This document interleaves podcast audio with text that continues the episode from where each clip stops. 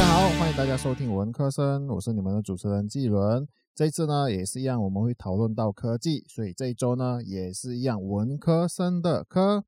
在没有开始之前呢，我也稍微分享一下这次的华人的新年呢，在这个疫情当中呢，我到底是怎么样度过的哈。所以说也是一样，有一点是文科生的生啊，就讲到一些生活方面的东西。这次的华人新年呢，其实就真的完全一点感觉都没有了，因为在过往呢，我们可能我们年龄渐渐长大吧，但是我们都会觉得是说，呃，可能我们都不会有那种会要过新年的那种感觉，但是当然。过完呢，我们还是一样会去，就是去拜年，会去和朋友一起团聚。然后呢，当然也是可能会有烟火，然后呢，也会有一些华人新年才会有的一些活动。但是今年呢，就真的是完全没有那样的感觉。年初一到现在呢，几乎都没有出去拜年，也没有去到朋友家，也没有去到亲戚家，所以都几乎呢都是一个人躲在家里，而且桌子上面呢也没有，几乎没有年货了。然后呢，因为那些年货如果摆出来呢，大概就是自己和自己拜年了，就那些年货都是被自己吃掉了。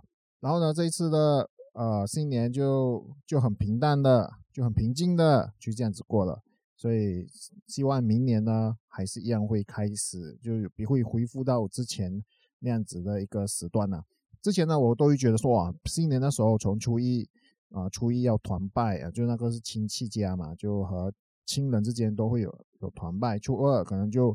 啊同学以前的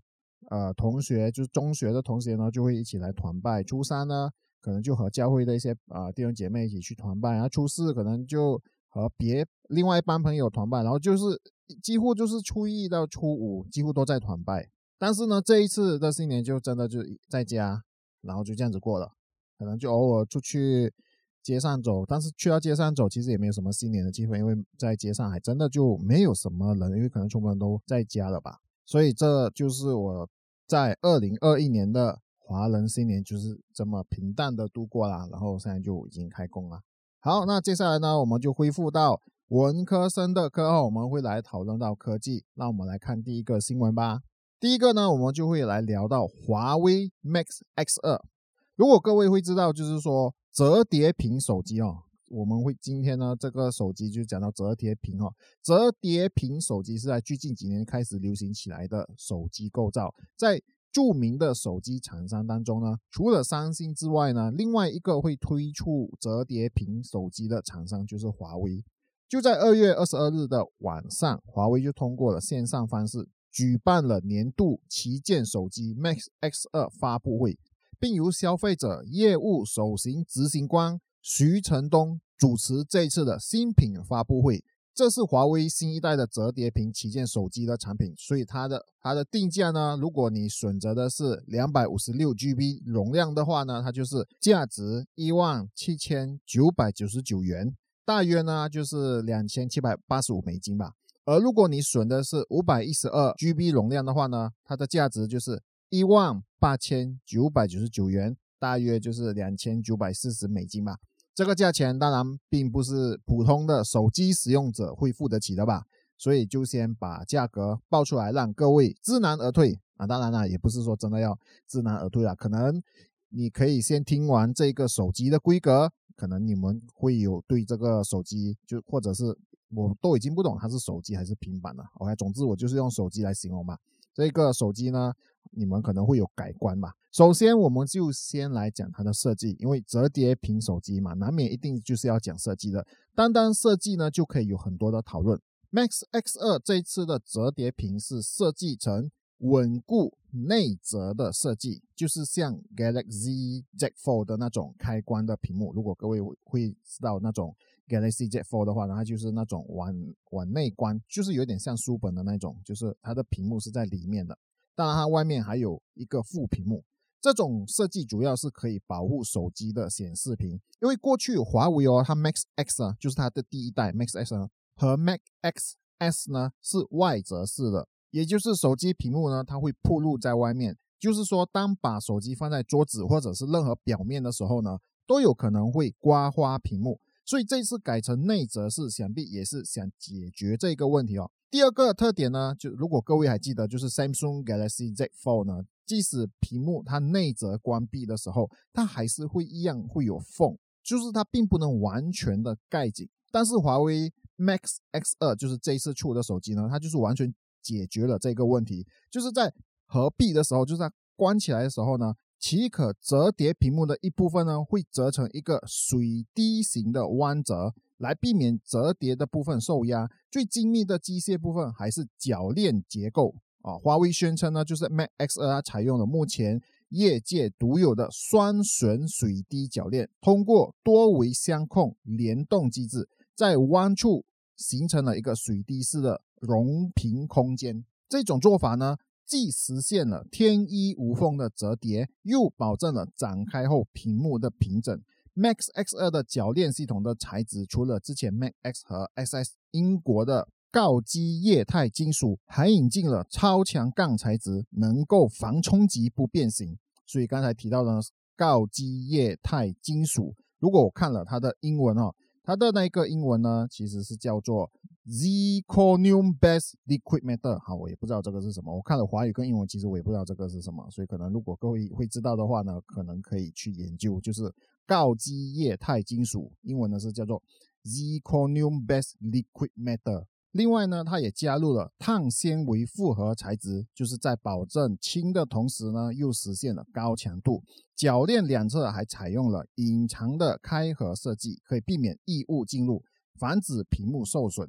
这个技术我自己看了，我也觉得蛮钦佩的，因为可以让屏幕无缝合闭之外呢，我也觉得这个技术可能还听起来就蛮创新的，可能在之前没有出现过吧。我觉得这个还蛮好，就是它在 Max X 它展示展示的时候呢，我觉得这个真的就蛮漂亮的。华为 Mate X 二呢，它采用了一个双楔形一体设计，展开后机身呈现出一个平滑利落的斜坡啊，就是它其实它开的时候呢。如果你从旁边看哦，它其实就是有一边比较重，然后另它另外一边是比较轻的。如果在我没有记错的话，我看到它的那个影片里面的时候呢，它是右手边好像是会比较偏重一点，因为它那边会比较厚，而且它有相机在那啊那一侧，最薄处仅四点四毫米。这种重心偏移设计呢，以不对称实现新的平衡，不管是单手或者是双手的，理论上都还可以得到不错的呃握持感。我个人觉得，就是说，当我看到这个的时候呢，其实我是想说，因为我是惯用右手，所以说，如果它重心在右手的话，其实我觉得啊，确实好像还可以。因为如果它纵向我的右手的话呢，因为它就我我就算它开屏了，它变比较大片的时候呢，它就是以那种屏幕比较大的时候呢，因为它握在我的右手，我觉得，然后重心又在我的右手的话，感觉上还不错，因为它就不用担心像说可能它的重心不稳。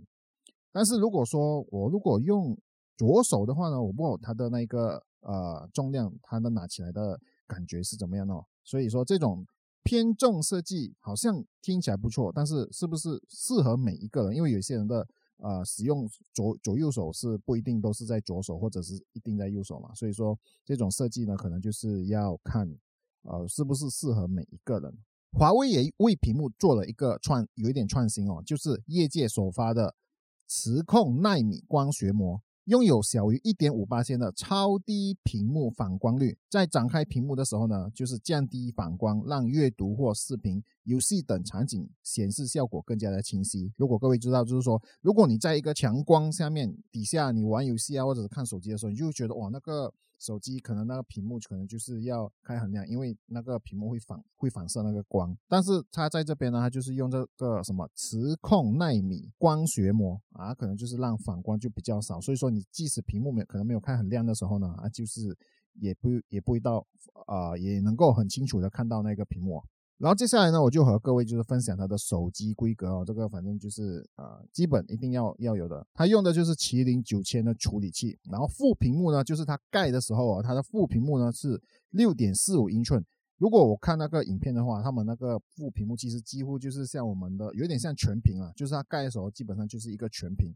然后主屏幕呢就是八英寸，整面屏幕没有挖孔的啊，就是它里面的时候你打开的时候呢，它就是。整片屏幕的，然后它的比例呢就是八比一七点一，两块屏幕都支持九十赫刷新率，但是内屏幕的呃那个触控采样率呢是一百八十赫兹，然后外屏的采样率呢是两百四十赫兹。所以说它这这一种呢就是。呃，可能就是外面跟里面呢，它的那个触碰采样率可能就比较不一样。就因为它开的时候呢，它采样就一百八十赫兹，就是说它开啊，在关的时候呢，就是它主可能那个在外面的是我们比较主要会比较常用的，所以说它的触碰采样率呢，它就会比较高。然后呢，它有四摄，就是四个相机后置四摄组合，就是有五十 megapixel 的主镜头，十六 megapixel 的广角镜，十二 megapixel 的长焦镜头。还有第四呢，就是八 megapixel 的微距镜头，然后呢，徕卡加持就是那个徕卡支持十倍光学变焦、二十倍混合变焦和一百倍数字变焦，所以它拥有一颗一 P 一点二八英寸的大底主摄。在那个影片里面，他们也是有讲到它的那个它的传感器，就是它的 sensor 呢会比较大，然后像素为五千万。最大光圈为 f 一点九，所以支持 OIS 光学防抖，所以说它是在拍摄的时候呢，它其实会有防抖的功能哦。电池方面呢是四千五百毫安时，然后支持呢五十五万闪充。这部手机它支持双卡双待，就是它可以啊放两张 SIM 卡。然后呢，刚才有就是有提到呢，就是两百五十六 GB 的容量和五百一十二 GB 的容量，然后这两个呢都是一样是八 GB 的内存。颜色方面呢，它有分成四种，就是说第一个呢就是釉白，第二就是亮黑，第三呢是冰晶蓝，然后第四个呢就是冰晶粉四种配色。然后这次如果说它好像在华为，如果你购买的时候呢，华为它就讲说，凡购买华为 Mate X2 的，它包装盒内就配送了一个新款皮革支架保护壳，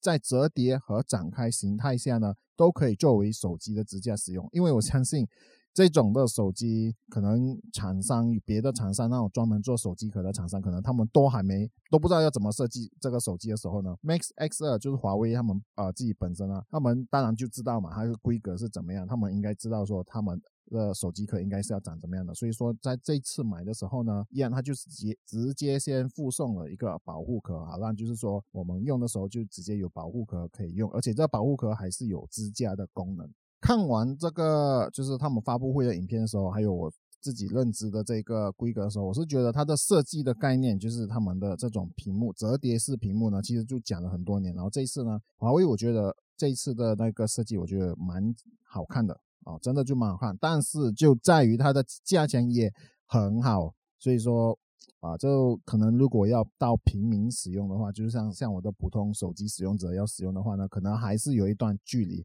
我相信它价钱放那么高，是因为他们在研制这种手机的时候，应该他们做的 R&D 应该也是啊放了放了很多钱，所以说这部手机应该也不能就是标价的太低。加上现在它是算是其中一个。领跑者就是领先者出这种手机的，所以它有那个能力，它的溢价能力可能就比较高。它就是可以说我放这样的价钱，如果你不买的话，你也没有其他选择。如果你真的很喜欢折叠式的手机的话，当然这个折叠式的手机可能也是呃在之后，可能在之后呢，就是会慢慢的越来越普遍。所以说到时候可能价钱没有那么高的时候，我们就可能有机会可以。就是使用到这种折叠屏或者折叠式的那种手机了，看了我是很满意啦，但是想买却被这个价钱就是直接的劝退，因为这个手机真的太贵了，就对我来说啊，就真的就太贵了。希望之后就是可以更出现更多的平民价的折叠式手机啦。第二个消息呢，我们就来看到 Telegram 的推出新的功能。Telegram 在这个星期的时候呢，它就推出了更新，然后同时呢，它也是一样推出了几个功能，就是让用户可以更好的使用 Telegram。如果各位有使用 Telegram 的话呢，可能就要注意这一次的更新啦。我个人使用 Telegram 呢，其实就是 for 像每次播客的时候，我都有 follow 一些新闻的群主。就是像那些科技的新闻的群主呢，然后还有一些就是本地一些报纸的那些群群主，我都有啊参与啊。所以说，Telegram 对于我来说，它就是就是我不用去到那个网页，我就可以先看过所有的主题，因为他们每一天呢都都会在群组里面更新，像说今天有什么新的新闻或者是一些新的。内容它都会在 Telegram 先更新，然后我就会先看那标题。如果那标题是我想要看的话呢，我就会点击那个链接，然后它就会才会带我去那个网站看那个更仔细的内容、新闻的内容，或者是那些主题的内容。所以 Telegram 对于我来说，它的用处是在这边啊。所以如果各位有用 Telegram 的话呢，各位可以就是先关注这一次它所推出的几个更新。第一个就是自动删除信息的功能。与其说自动啊，但是用户呢一开始也是需要做这样的设置才能达到这样的效果。用户可以有选择二十四小时或是七天来达到自动删除信息的功能。对你没有听错，只有两个选择，而且我刚刚也是在我的手机里面看的，只有两个选择，就是二十四小时或者是七天，没有其他的时间选项，比方说什么三天或者是五天的。删除信息的这个选项呢，只会应用在开启这个功能之后的信息。所以，所以说，如果说你开启了这个功能之后，你之前所有的信息呢，还是一样会保留。但是，只有在开启这个功能之后呢，它所有它之后的信息，它才会有效果。之前的信息都不会被这个功能影响。然后，它时间开始计算是在信息发送之后。而不是在信息阅读之后，所以并不是说没有读到的信息它就不会被删除哈，没有读到的时间到了，它自自动会被删除的。第二个更新就是主屏幕的小部件，就是那个 Home Screen Widget。如果想快速预览信息内容的话呢，就可以把 Telegram 的小部件加到主屏幕，这样你就可以更快的了解信息的内容。这个小部件就是随时更新，如果信息来，它就马上更新。在安卓这个小部件呢，可以自由改变那个大小，而可是，在 iOS 呢，它就没有那么自由，只能保持就是原有的形状。它这个就是安卓那边，我们通常都很多那种 widget，它就是很多小部件可以使用。而这次呢，Telegram 它就加了那个呃这样的一个小小的功能进来。第三个功能呢，就是会拥有一个过期的邀请连接。邀请连接是一个可以快速邀请多人加入群组最好的一个方法。可是有时候这个连接哦，它往往就是会被人盗取，就是让外人也是有机会进入到这个群组当中。这次 Telegram 呢，它就更新了这个功能，就是让连接呢它有时效。时间一过，这个连接就不能够使用，所以这个连接就是有时效。当然，保持就是之前原有那种没有时效的呢，还是一样会在。但是呢，它就是会呃，在这个 Telegram 里面，它就多加了一个是有时效的，没有时效的也啊也是有。然后呢，有时效的连接是就是在这一次的更新当中呢，它就呃就有新增了哈。这个连接可以以天数或者是日期来设定过期的时效。当然，这个在二维码 QR code 的邀请也是可以设置时效的。第四个呢，就是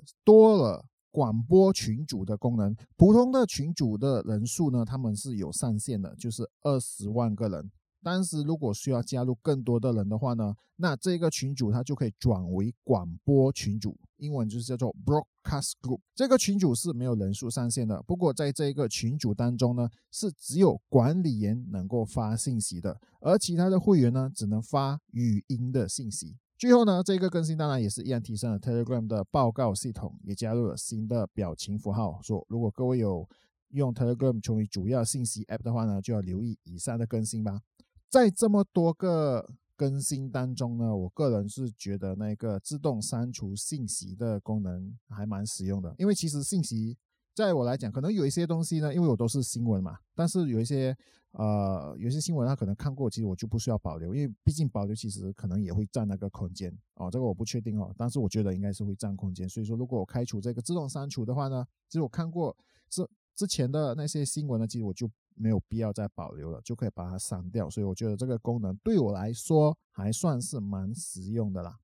接下来一个消息呢，我们就看到 NVIDIA，NVIDIA 呢它就要推出一个新的功能，叫做 Resizable Bar。Resizable Bar 呢，它这个功能就是让电脑透过 PCIe 通道。允许 CPU 直接访问显卡的内存，就是这个方式呢，它就是可以让游戏的性能提升超过十八仙。它就是在那个 frame rate，就是那个帧数上面呢，它会提升十八仙。刚刚我们有提到，就是 CPU 呢，它就是可以访问这个显卡，就是它可以直接 access 到显卡里面的帧数。它其实就是让 CPU 呢，就是可以完全的访问显卡里面的。真缓冲区就是它的 frame buffer，并解锁它的那个限制。通常在开启之前呢，CPU 它只能读取两百五十六 MB 的显卡内存，然后解锁之后呢，它就是可以读取全部的内存。而 NVIDIA 呢，就是在它最近推出的 RTX 三零六零就已经开始有这样的一个功能了。当然，其他的三零系列的，就是三零七零、三零八零这样的那个显卡呢，就是在三月的时候呢，它也是一样会推出这样的更新提升，就是让这个功能出现在它的显卡当中。所以，当然同时呢，你的那个 CPU 就是你的处理器，还有你的 motherboard 就是主机板呢，也是一样要正确，它才能够发挥这个功能。目前当然处理器就是我们著名的 AMD 跟 Intel 呢，都是可以呃支持这个 Resizable Bar 这一个功能的。当然 AMD 呢，它就是只有在 Gen 3的 CPU 当中呢才能够支持，而 Intel 呢，它是只有在第十代的 Gen Processor 以上它才能够被支持的。刚刚我们有提到，就是说。啊，游戏它可以性能提升十八线，不过目前呢，它也并不是说指所有的游戏。NVIDIA 呢，它只是说它就是不是说所有游戏都可以到十八仙，可能有一些就是会呃就五五八仙或者是六八仙左右。所以说它在不是说全部的游戏呢，它都可以达到十八点十八仙的效果。但是有一些游戏呢，他们可能测试了之后呢，他们可能就是有发现到有一些游戏它可以超过提升超过二十八线的效果。目前呢，有几款游戏就是受益于就是这一次的更新，让就是整个游戏的性能，就是它的 frame rate 它有提升呢。就是有以下几个游戏啦。第一个呢，就是《刺客教条：维京纪元》（Assassin's Creed Valhalla）。第二个游戏呢，就是《战地风云五》（Battlefield Five）。第三个游戏呢，就是《无主之地三》（Borderlands Three）。第四个游戏呢，就是《极限竞速：地平线四》（Forza Horizon Four）。第五个游戏就是战争机器五，就是 Gears Five。第五个游戏就是《碧血狂杀二》Red Dead Redemption Two。第六个游戏呢，就是看门狗军团 Watch Dog Legion。以上呢都是一些受益于这次的更新，就是有这个《绿色 Cyber 八》这个更新呢，呃，刚刚提到的游戏都可能可以就是在玩游玩的时候呢，就是有比较好的呃效果，或者是比较好的体验。不过当然这些游戏就其他游戏呢，可能我相信也是会有受益于这个这一次的提升。所以我们就期待这一次的提升，看我们会对在游戏界呢会造成一个啊什么样的效果。以上呢就是为各位在这一个星期带来的科技的新闻内容啦，希望各位就是会喜欢。这次新年过了之后呢，看我们就是要可能要收拾心情，就是要开始面对这一年啦。虽然说这一年可能我们还是一样会被这个疫情影响，但是我相信说情况就是会越来越好啦。谢谢各位对这一集的收听。如果你喜欢的话呢，就不妨订阅和分享给身边的人知道啦。也欢迎大家就是来追踪我的啊面子书，还有我的 IG，还有我的推特，在这边呢，我都会每次在有新的这个播客出来的时候呢，我都会在这边就是更新。你现在收听的是文科生，我们下一集再见。